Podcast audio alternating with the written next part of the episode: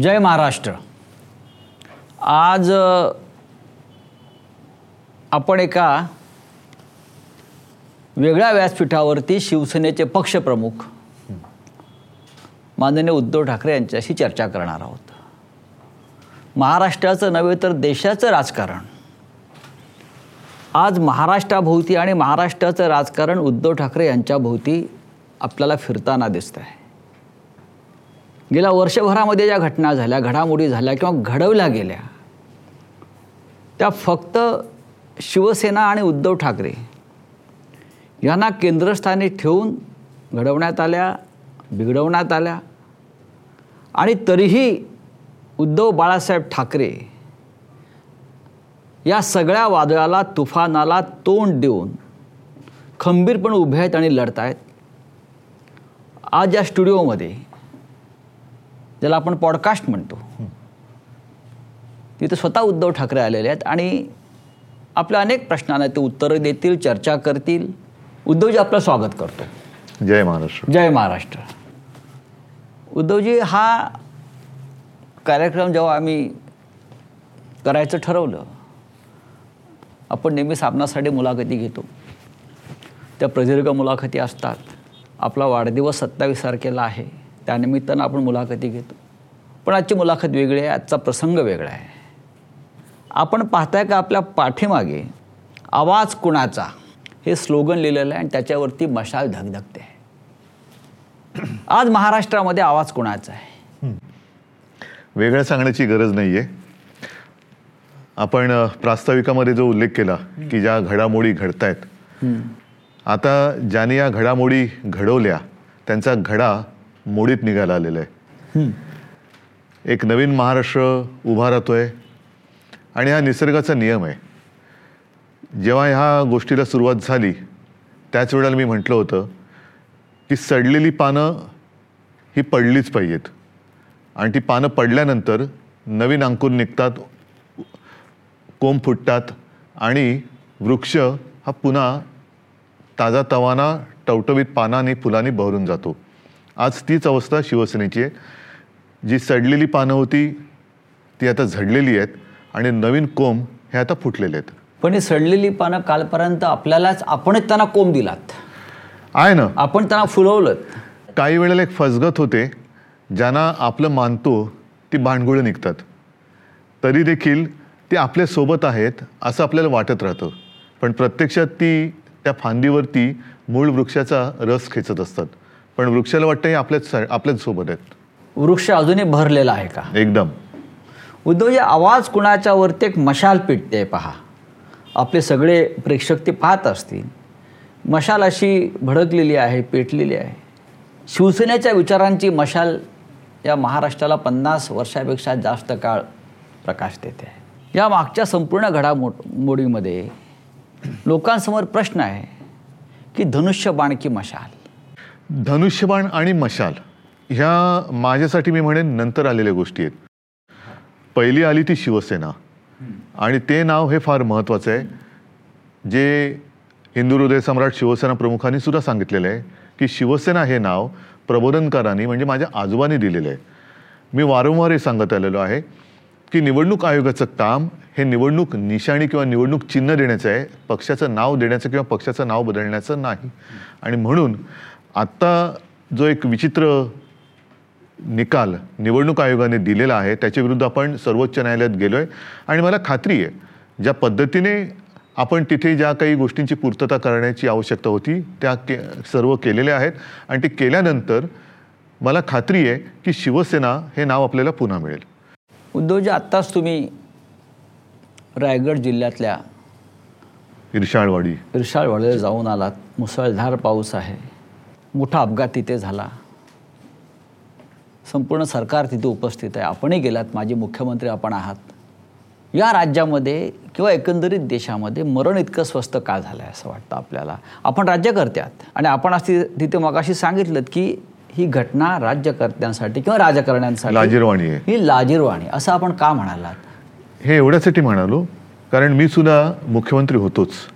आणि माझ्या मुख्यमंत्रीपदाच्या कालावधीमध्ये नैसर्गिक आपत्ती एकदा दोनदा तीनदा नाही तीन चार वेळा आलेल्या आहेत. दोन तर चक्रीवादळं आली.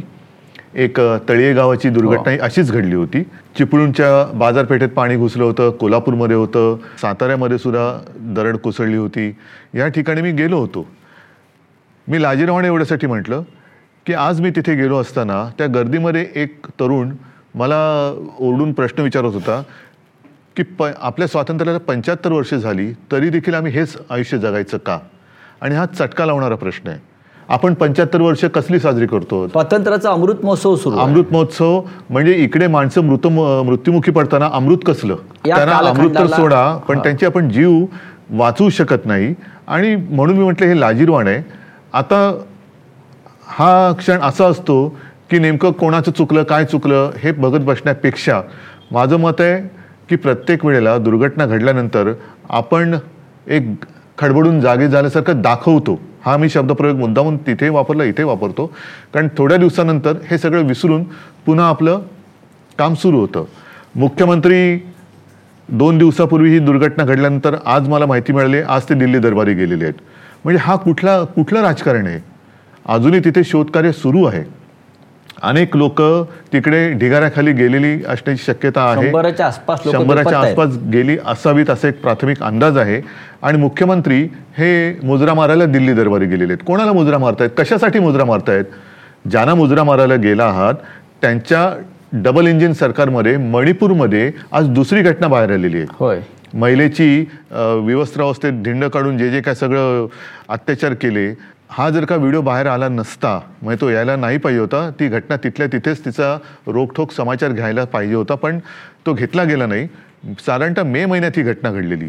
त्याच्यानंतर आत्ता मी येताना वाचत होतो. तशीच एक दुसरी घटना तिकडे घडलेली आहे. म्हणजे अशा आणखीन काही घटना असतील. आणि एवढं करून पंतप्रधान तिकडे जायला तयार नाहीत. सर्वोच्च न्यायालयाने ताकीद दिल्यानंतर फक्त तीस पस्तीस सेकंदाचं ते काहीतरी बोललेत आणि राजस्थानला प्रचारासाठी निघून गेले. आज हे मुख्यमंत्री तिकडे गेलेले आहेत. म्हणजे राज्यात ही दुर्घटना घडलेली आहे आपत्ती घडलेली आहे दरड कोसळलेली आहे. तरी देखील हे दिल्ली दरबारी मुजरा मारायला जात आहेत. हे हुजरे राज्याला काय नाही देणं राजकारणाची संवेदना भावना मेल्यात असं वाटतं आपल्याला? म्हणजे असं पूर्वी म्हटलं जायचं की राजकारण्यांची कातडी गेंड्याची कातडी आहे.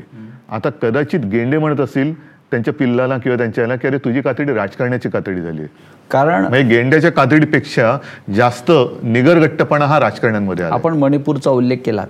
या देशामध्ये महिलांची नग्न धिंड निघते आणि त्या राज्याचे मुख्यमंत्री देशाचे पंतप्रधान त्याच्यावर मला एक सांगा हो. आम म्हणजे मी हा अनुभव घेतलेला आहे महाराष्ट्राच्या जनतेने घेतलेला आहे. राज्यपाल नावाचं एक पद असतं. आणि त्या पदावरती केंद्राच्या अखत्यारीतून एक व्यक्ती बसवली जाते राष्ट्रपतींचे प्रतिनिधी म्हणून. महाराष्ट्राला राज्यपाल होते हे आपण अनुभवलेले आहे. तामिळनाडूला राज्यपाल आहेत हे ते ते काय तिकडे करतायत. मणिपूरला राज्यपाल आहेत की नाही? मणिपूरला राज्यपाल आहेत आणि त्या महिला राज्यपाल आहेत. देशाचे राष्ट्रपती कोण आहेत? त्याही महिला आहेत. मग अशा या देशामध्ये महिलांवरती ही आपत्ती का येते? मग या राष्ट्रपती महोदयांना मी विनंती करतोय की आपण महिला आहात. महिला म्हणून माझ्या देशात शेवटी आपल्या देशाची ओळख सुद्धा एक भारत माता अशी करतो. तर त्या मातेचा असा अपमान आणि अशी संपूर्ण धिंडोडे निघत असतील तर महिला म्हणून आपण काय करतात राष्ट्रपती म्हणून आपण काय करत आहात आणि मणिपूरच्या राज्यपाल सुद्धा राज्यपाल म्हणून काय करतायत? हा प्रश्न विचारायचा की नाही विचारायचा? मणिपूरच्या राज्यपालाने ज्या महिला राज्यपाल आहेत अनुसया उके त्यांनी असं म्हटलं आहे की माझ्या संपूर्ण आयुष्यामध्ये मी अशा प्रकारच्या घटना हिंसाचार पाहिला नाही. हे राज्यपाल म्हणत मग अजून बघत बसलेत का तुम्ही? गेले दोन तीन महिने म- हिंसाचार चालूच आहे. आणि आपल्याला आठवत असेल मला वाटतं शिवसेना वर्धापन दिनाच्या माझ्या मनोगतात मी म्हटलं होतं ते रिटायर्ड मिलिटरी ऑफिसर मलिक ते तिथे राहतात मणिपूरमध्ये. आणि त्यांनी असं त्यांच्या ट्विटमध्ये लिहिलेलं आहे की इथे रोज अशा भयानक गोष्टी होत आहेत कधीही काही घडू शकते आणि काही घडतंय. पण कोण बघते आज आता कारगिलच्या त्या एका जवानांच्या पत्नीची ती हे होती मग तिकडे ईडी सीबीआयला का पाठवत नाही सरकार? कारण ईडी सीबीआय या देशामध्ये काही करू शकतो. सरकार पाडू शकतो. गेल्या गेल्या आठवड्यामध्ये घालू शकतो. गेल्या आठवड्यामध्ये बऱ्याच वर्षानंतर या देशात एनडीए नावाचं काहीतरी आमिबा जिवंत आहे हे कळलं. आणि आपण जे देशभक्त सगळे राजकारणी आहोत त्यांची इंडिया नावाची एक आपण आघाडी केलेली आहे. त्याला उत्तर देण्यासाठी त्याच दिवशी आपल्या माननीय पंतप्रधानांना एकदम आठवणीतल्या सगळ्या गोष्टी त्यांनी बाहेर काढल्या ठेवणीतल्या. आणि छत्तीस पक्षांची एक जेवणावळ त्यांनी घातली. खरं म्हणजे छत्तीस जणांची गरज नाहीये. त्यांच्या एनडीएमध्ये आता ईडी इन्कम टॅक्स आणि सीबीआय तीनच पक्ष मजबूत आहेत. बाकी पक्ष राहिलेत कुठे? काय काय पक्षांचे तर एकही खासदार नाही. शिवसेना तर नाहीच आहे. सगळे गद्दार तिकडे गेलेले आहेत. तर ईडी इन्कम टॅक्स आणि सीबीआय तीनच पक्ष एनडीएमध्ये आता शिल्लक राहिलेत. मगाशी आपण जे म्हणालो की अत्यंत लाजीरवाणी गोष्ट आहे. राजकारणाची संवेदना ही पूर्णपणे मेलेली दिसते आहे. जसं दरड कोसळून असंख्य लोक मारली जात आहेत आणि मुख्यमंत्री दिल्लीमध्ये मुजरा झाडत आहेत असं आपण म्हणताय. त्याचप्रमाणे मागच्या महिनाभराच्या काळामध्ये समृद्धी महामार्गावर इतका मोठा अपघात झाला. त्याच्या त्याच्यातल्या चिता झालाय. असताना लगेच दुसऱ्या दिवशी या राज्यामध्ये एक पक्ष फोडला जातो. आणि चितेचा धूर विझलेला नाही आणि शपथविधी घेतले जातात. याला आपण काय म्हणाल? हे राजकारण माझ्याकडे? शब्दच नाही आहेत ह्या याच्यावरती काही प्रतिक्रिया देण्यासाठी शब्दच नाही आहेत मला आता शेवटची आशा राहिली ती देशातल्या जनतेकडूनच. कारण हा देश त्यांचा आहे. अनेक क्रांतिकारकांनी रक्त सांडून बलिदान देऊन ज्यांचे गोडवे आपण गातो की त्यांच्या शौर्याचे गोडवे गोडवे. गोड त्याच्याशिवाय आपण काहीच करणार गोडवे म्हणा किंवा पोवाडे म्हणा. आपण ने- नेहमी गा सातत्याने बोलत असतो. त्यांनी बलिदान कोणासाठी केलं? आजसुद्धा सैन्य जे सीमारेषेवरती रक्षणासाठी उभं आहे तो देश म्हणजे कोण आहे? देश म्हणजे काय आहे? देश म्हणजे केवळ दगडधोंडे नाही आहेत तर त्या देशात कोसळणाऱ्या दरडी नाही आहेत त्या दरडीखाली चिरडली जाणारी माणसं आहेत. आणि त्या माणसांकडनंच आता एक अपेक्षा आहे की आपला देश आता आपल्यालाच वाचवावा लागेल. आणि त्याचकरता जी एक आघाडी आता उभी राहिलेली आहे इंडिया त्या आघाडीचं हे इंडियावरती- मी येत- येणारच आहे. पण ज्या प्रकारचं सत्तेचं राजकारण हव्यास स्वार्थ जो महाराष्ट्रात चालू आहे तुमचीही सत्ता होती. पण हे सगळं पाहिल्यावरती असं म्हटलं जातं की उद्धव ठाकरेंना सत्ता राबवताच आली नाही. मला जे करायचं होतं ते मी केलं. ह्या पद्धतीने मी सत्ता राबवू इच्छित नाही आणि माझ्याकडनं ती राबवली पण जाणार नाही. जर मला सत्ता टिकवायची असती तर जे गद्दार होते ते माझ्यासोबत दोन तीन दिवस होतेच. त्यांना सुद्धा मी आत आत म्हणजे हॉटेलमध्ये किंवा इतरत्र डांबून ठेवू शकलो असतो. किती दिवस शकलो असतो?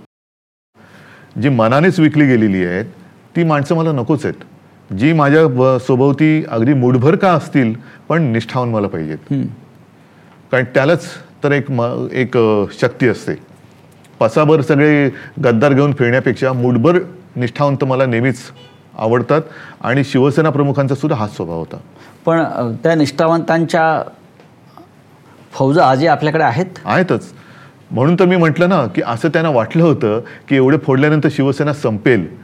तर शिवसेनेला आणखीन जोरात धुमारे फुटलेले आहेत. एका दृष्टीने मला असं वाटते इष्टापत्ती आहे. अनेक जण अनेक जागा वर्षानुवर्ष अडून ठेवले होते त्यांनी. बऱ्याच जणांना संधी मिळायला पाहिजे होती ती मिळत नव्हती. कारण आपण असं म्हणत होतो की नाही ही व्यक्ती काम करते ही व्यक्ती काम करते. मतदार म्हणत होते हरकत नाही एकदा झालं दोनदा झालं तीनदा झालं पण शिवसेनेचं आहे. मतं देतो. पण आता तिकडे नवीन चेहऱ्यांना संधी मिळते. महाराष्ट्रात धो धो पाऊस पडतो आहे. वर्षभरापूर्वी अशाच मुसळधार पावसामध्ये तुमच्या नेतृत्वाखालचं सरकार वाहून गेलं. वाहून नव्हतं गेलं खेकड्याने धरण फोडलेलं. हे खेकडे कुठून आले? ते धरणातच बसले होते मातीमध्ये. हे तुमच्या लक्षात का नाही आलं? शेवटी खेकडा खेकडाच असतो. त्याला किती आपण सरळ चालवण्याचा प्रयत्न केला तो तिरका तिरकत जातो. हो. आणि खेकड्याची एक मानसिकता तुम्हाला माहिती असेल की खेकड्या ज्या टोपलीमध्ये खेकडे असतात त्या टोपलीवरती झाकण ठेवण्याची गरज नसते. तेच एक वरती जायला लागलं काय एकमेकाला खाली खेचत असतात. तसे हे सगळे खेकडे आहेत. हा वर्षभराचा काळ कसा गेला? सगळ्यांच्या साक्षीने सगळ्यांच्या समोर आहे. अमाप लोक माझ्यासोबत आहेत येत आहेत उदंड प्रतिसाद लाभतोय. अगदी एक दहा पंधरा दिवसापूर्वी सुद्धा मी दिग्रजला तिकडे गेलो होतो आपल्या पोहरादेवीच्या दर्शनाला. दर्शनाला गेलो तरी तिकडे एक छोटेखानी सभा झाली. मला असं वाटलं होतं की आता पावसाळ्यामध्ये मी कार्यकर्त्यांशी जरा बंदिस्त हॉलमध्ये बोलेन पण ते कार्यकर्त्यांशी बोलणं ह्या सुद्धा त्या हॉलमधल्या सभाच झाल्या. आणि रस्त्यावरती नाक्या नाक्यावरती छोट्या मोठ्या गावामध्ये दुतर्फा गर्दी. आणि थांबलो की लोक सांगायचे विशेष म्हणजे सर्वधर्मीय की तुम्ही काळजी करू नका आम्ही सोबत आहोत. म्हणजे शिवसेना नव्यानं उभी राहते? शिवसेना मजबूत होतीच. पण आता अडीच वर्षामध्ये मी जे काय करू शकलो त्याच्यामुळे एक मला माझ्या आयुष्याचं ते एक मोठं मोठी कमाई आहे. ती म्हणजे महाराष्ट्रातली जनता मला आपल्या कुटुंबातील सदस्य मानायला लागली. ही माझ्या आयुष्यातली मोठी कमाई आहे. तर त्या एका नात्याने शिवसेनेसोबत नसलेली सुद्धा जनता ही शिवसेनेसोबत जोडली गेली.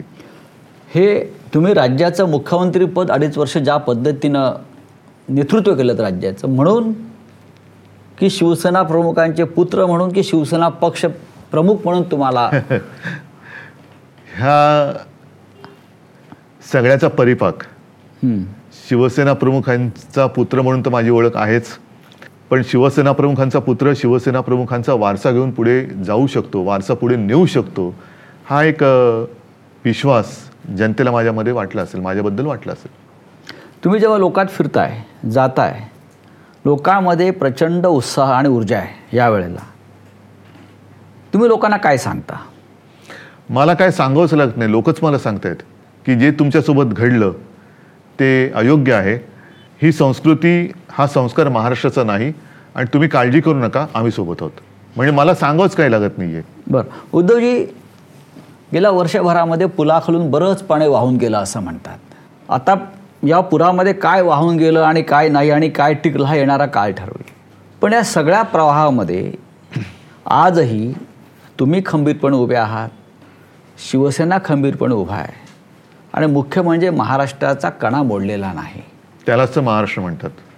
तर या महाराष्ट्रामध्ये जे राजकारण वर्षभरामध्ये घडवलं गेलं त्याचं श्रेय मी खापर म्हणत नाही आता या क्षणी. त्याचं श्रेय तुम्ही कोणाला द्याल? सत्ता लुलुपता हं. कोणाची? जे बसलेत त्यांची. कोणी बसवलं? ज्यांनी बसवलं त्यांना. माझा एक प्रश्न आहे की आता ज्या पद्धतीने सरकार किंवा पक्ष फोडून पक्ष हा. फोडायचे पक्ष चोरण्याचा प्रयत्न व्हायला लागलेला आहे. हो. आणि मला ह्याचंच आश्चर्य वाटतं की शिवसेना ही भारतीय जनता पक्षासोबत गेली पंचवीस तीस वर्ष होतीच ना. म्हणजे ज्या वेळेला आपल्या देशाच्या राजकारणामध्ये अगदी शिवसेना काय आणि भारतीय जनता पक्ष काय हे अस्पृश्य होते. कोणी राजकीयदृष्ट्या कोणी जवळ यायला मागत नव्हतं. तेव्हापासून हिंदुत्वाच्या एका मजबूत विचारधारणेसाठी हे दोन पक्ष एकत्र आले होते. मग असं नेमकं काय झालं? कारण दोन हजार चौदा साली युती शिवसेनेने नव्हती तोडली.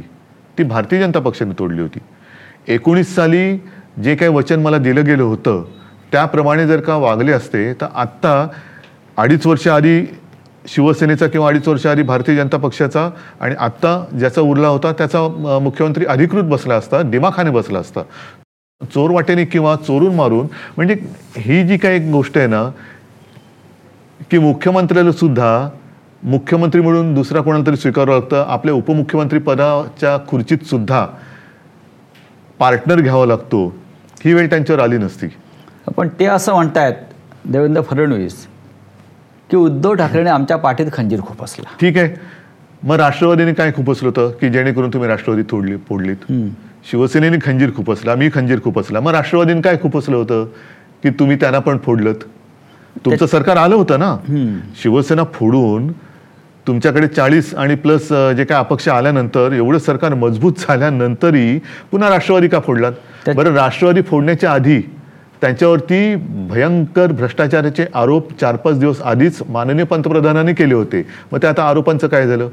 त्या पैशांचं काय झालं? मग कशासाठी फोडाफोडी केली? हो मग त्याच्यावर त्यांचं असं म्हणणं आहे की राष्ट्रवादीशी जी आम्ही युती केली किंवा फोडला ही आमची कूटनीती हा अधर्म नाही.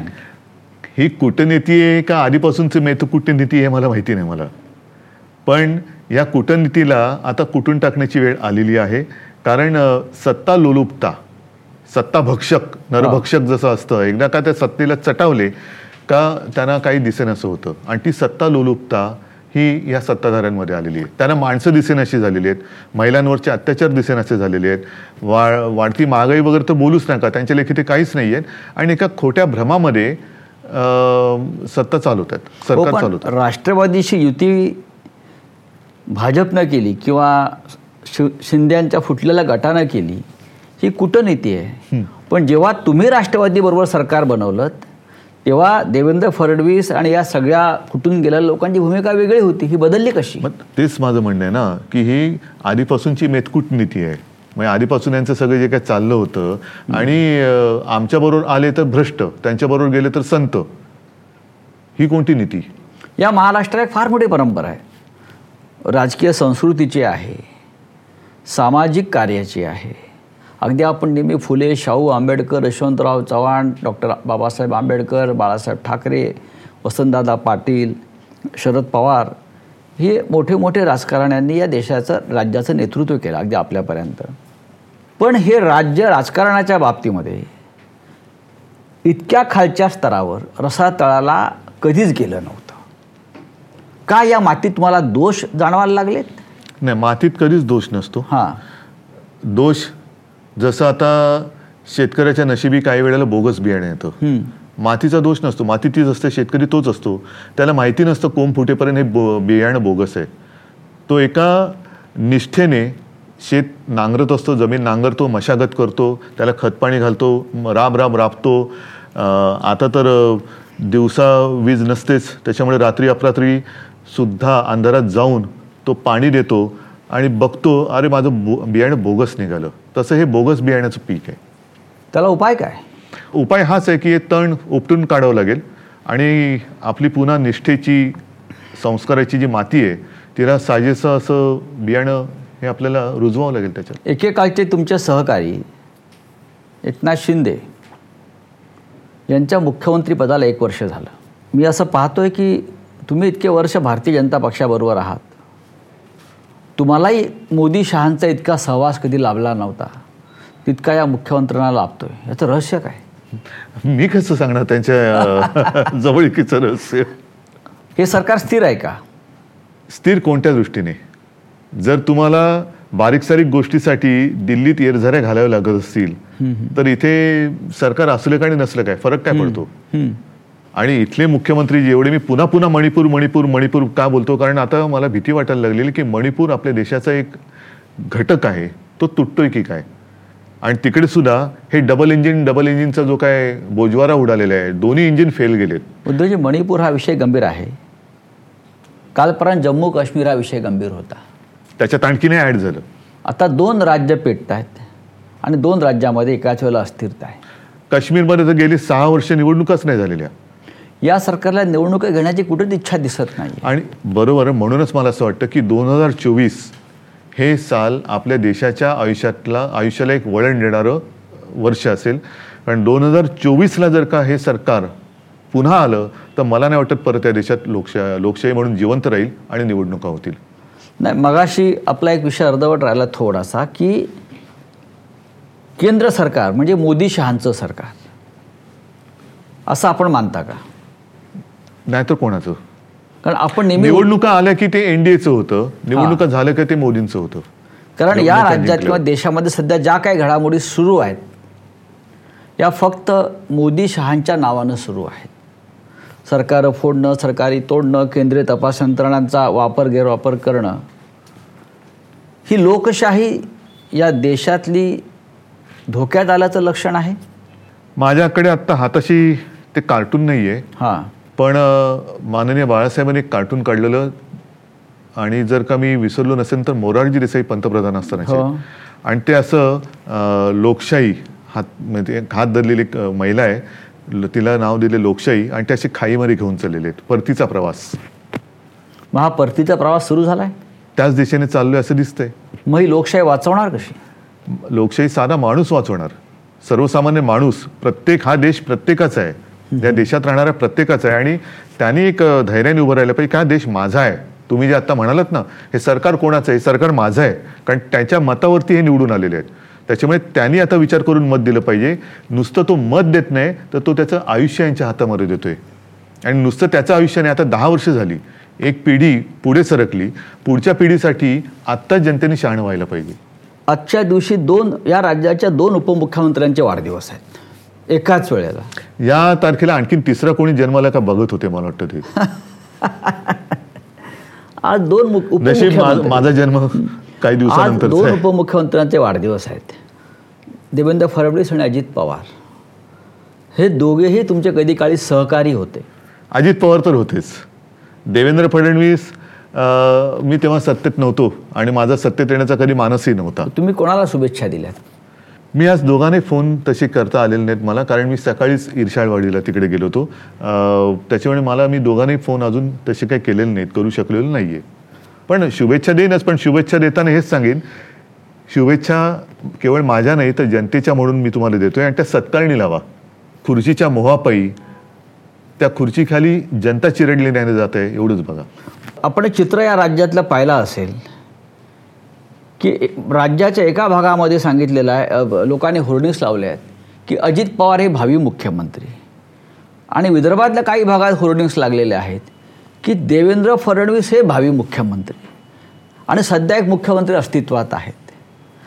या राज्यामध्ये भावी मुख्यमंत्र्यांचं सुद्धा पीक आलं आहे का बोगस बियाण्यांप्रमाणे? ज्याची त्याची स्वप्न ज्याला त्याला लख लाभो. माझा जो विषय आहे तो माझ्या सर्वसामान्य जनतेच्या स्वप्नाचा आहे. त्याला मुख्यमंत्री पदाशी वगैरे काही देणं घेणं पडलेलं नाही आहे त्याला आजचा दिवस गेला उद्याचा दिवस कसा जाईल ही एक चिंता आहे. आणि मी आत्ता वाचत होतो. साधारणतः मराठवाड्यात आज मी तिला एक सर्वे झाला त्याच्यात किमान एक लाख शेतकरी आत्महत्या करण्याच्या. मानसिकतेमध्ये आहेत. तर तिकडे तुम्ही कसली होर्डिंग लावणार? काय होर्डिंग लावणार? एका डबल इंजिन सरकार आहे. काय? डबल इंजिन आता तिसरं लागले ते इंजिन आहे का काय आहे? का गार्डाचा डबा आहे? शेतकरी महिला नाही मराठवाड्यात एका एका ह्याच्यामध्ये एक लाख शेतकरी आत्महत्या करण्याच्या मानसिकतेत असतील तर कसलं सरकार आणि कसलं तुम्ही होर्डिंग लावताय? कोण भावी आणि कसले भाव? ते शेतकऱ्याला पिकाला नाही मिळते भाव.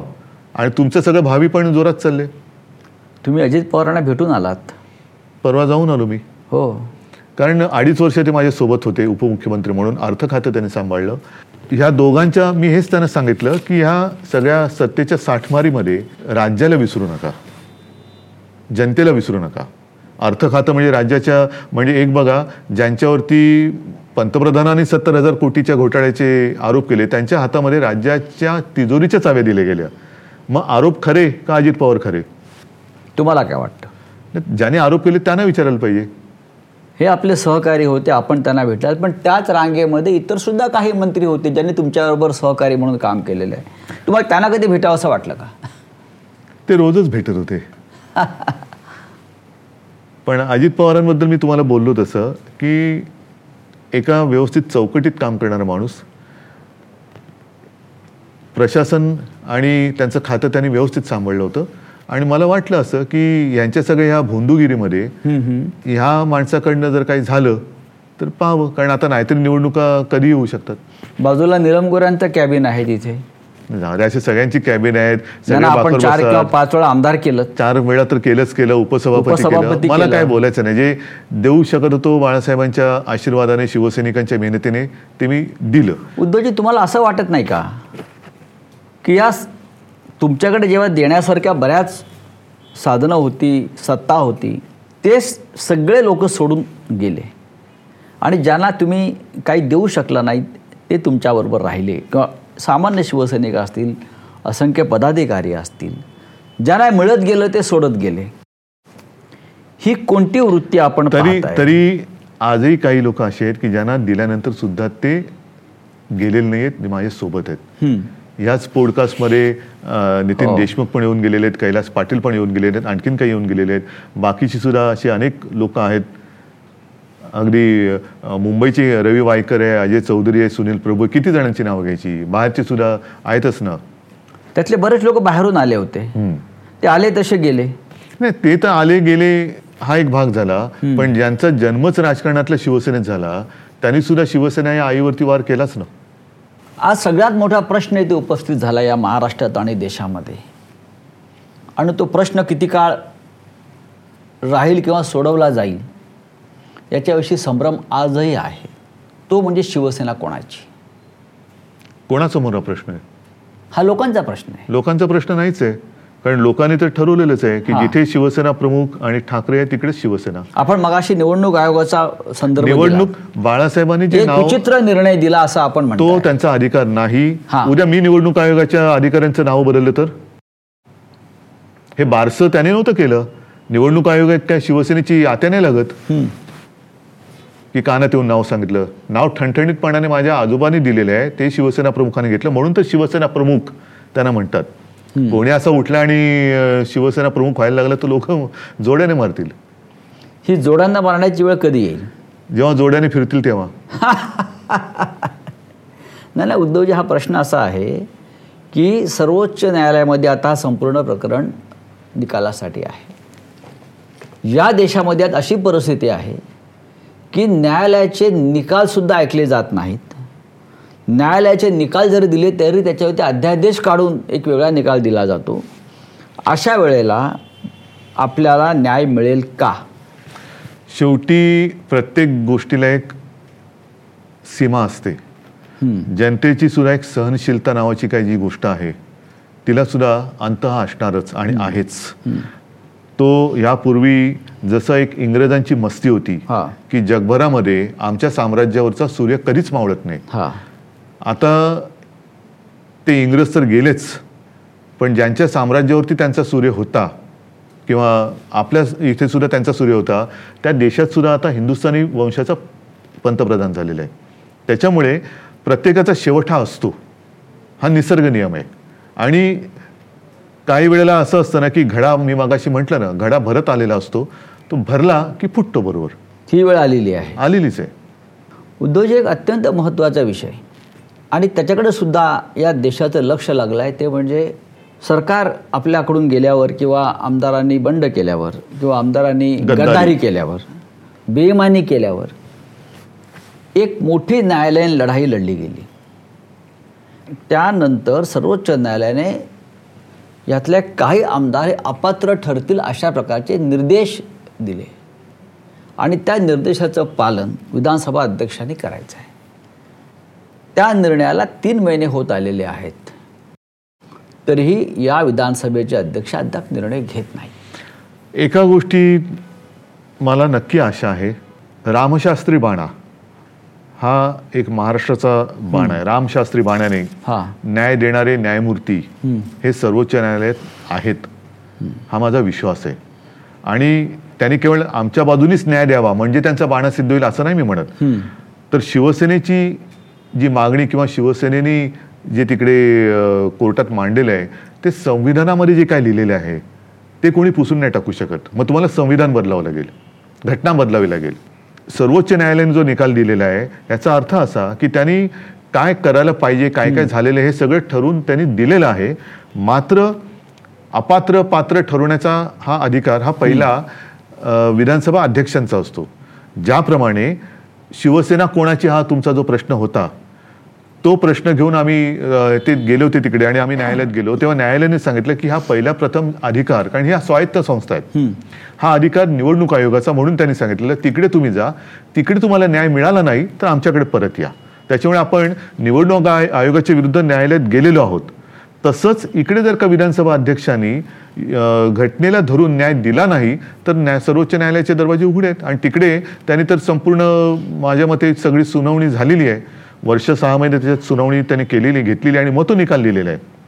मग मला नाही वाटत जर इकडे घटनेच्या घटना बाह्य काही निकाल दिला गेला तर तिकडे वेळ लागेल असं मला नाही वाटत. अजूनही तुमचा घटनेवर विश्वास आहे? संविधानावर? घटनेवरती विश्वास का नसावा? घटना पाळणारे न पाळणारे हा मुद्दा असू शकतो. या देशामध्ये कायदा आहे पण न्याय नाही असं आज म्हटलं जातं म्हणून मी तुम्हाला प्रश्न विचारतो हे सर्व थोड्याफार फरकाने सगळीकडेच आहे. थोड्याफार फरकाने सगळीकडेच आहे. म्हणून एकदम काय आशा सोडणं. नाहीतर मग आपली चौकटच मोडून जाईल. मग चौकट जर का मोडली तर मग तालिबान आणि पाकिस्तानसारखा देश आपल्याला परवडेल का? तिकडे कुठलंच घटना हे नाही आहे तरीसुद्धा न्या पाकिस्तानामध्ये न्यायालयाचं थोडंफार अजूनही चालतंय. पण अफगाणिस्तान किंवा इतरत्र काही असे जे काही देश आहेत मग तसा देश आपल्याला परवडेल का? त्याला आपण आपला भारत किंवा भारत माता म्हणू शकतो का? आता भारत मातेचा विषय निघालेला आहे. या भारत मातेच्या संदर्भात काही राजकीय पक्ष नेहमी ही भारत माता आमचीच. म्हणजे आम्हीच्या भारत मातेचे मालक आहोत. मातेचे मालक. मातेचे मालक. त्यांना मा मातेचे मालक ज्यांना म्हणतात त्यांना या मातीत गाडायला पाहिजे. नक्कीच. किंवा हिंदुत्वाचा विषय आला की आम्हीच हिंदुत्वाचे मालक. हे वेगळी आहे. तुम्ही हिंदुत्वावर विषयी अजून किती ठाम आहात? पहिली गोष्ट मी माझ्या हिंदुत्वाची एक चौकट जी माझ्या वडिलांनी माझ्या आजोबांनी दिलेली आहे ती चौकट मी सांगितलेली आहे. या देशासाठी देशावरती जो प्रेम करतो देशासाठी जो मरायला तयार आहे तो हिंदू. आणि आमचं हिंदुत्व हे शेंडी जानवाचं किंवा देवळात घंटा बडवणाऱ्याचं हिंदुत्व नाही.